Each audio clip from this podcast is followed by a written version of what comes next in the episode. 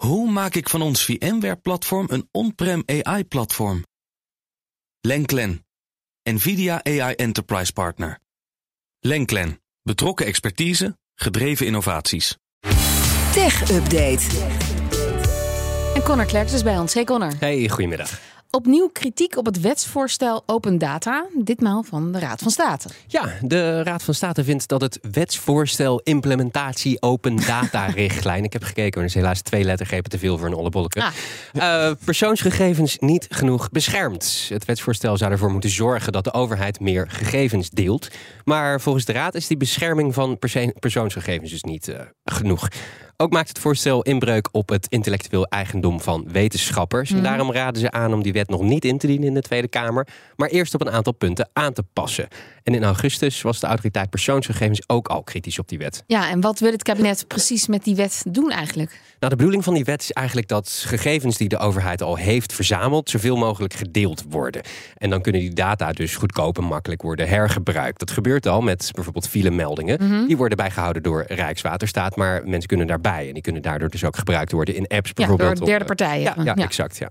En die wet die zou moeten voldoen aan een Europese richtlijn. Maar volgens de Raad van State gaat dit eigenlijk een stap te ver. Want in het Nederlandse eh, wetsvoorstel, om een ander voorbeeld te noemen, worden wetenschappers bijvoorbeeld ook verplicht om gegevens uit hun onderzoeken te delen.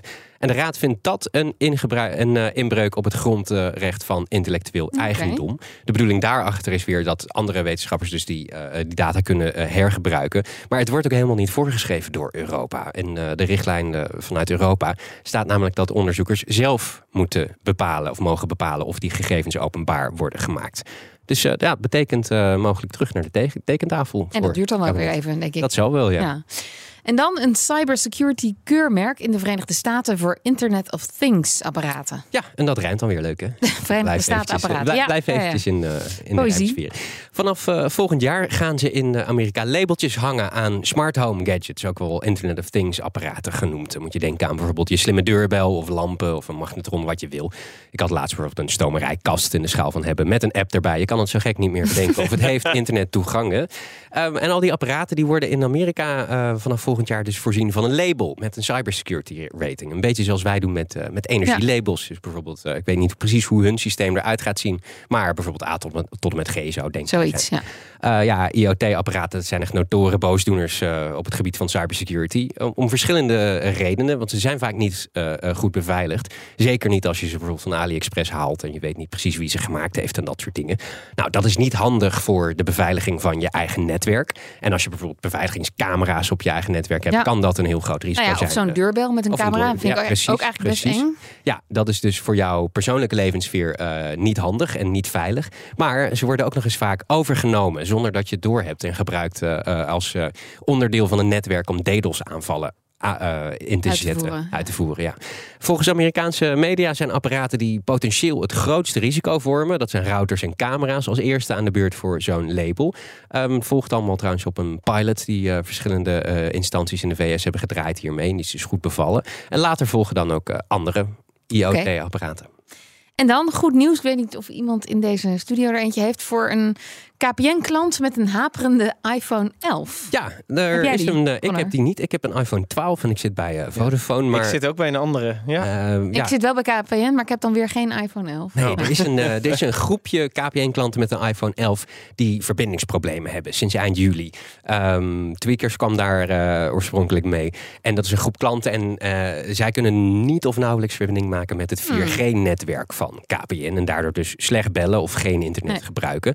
Nou, KPN komt met een oplossing voor die mensen. Mensen die zo'n iPhone 11 hebben en die verbindingsproblemen hebben, die kunnen een iPhone 12 krijgen van KPN. Dat zou het eh, probleem moeten oplossen. Of een andere oplossing. Dat heeft KPN tegen Tweakers gezegd.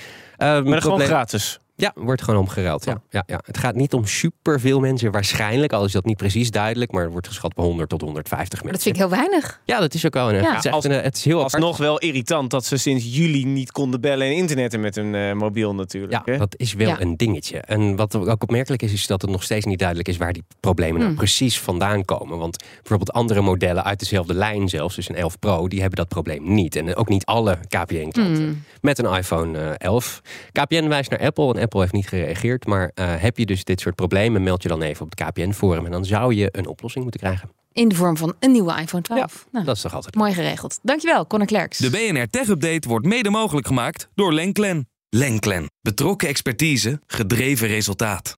Hoe maak ik van ons VMware-platform een on-prem AI-platform?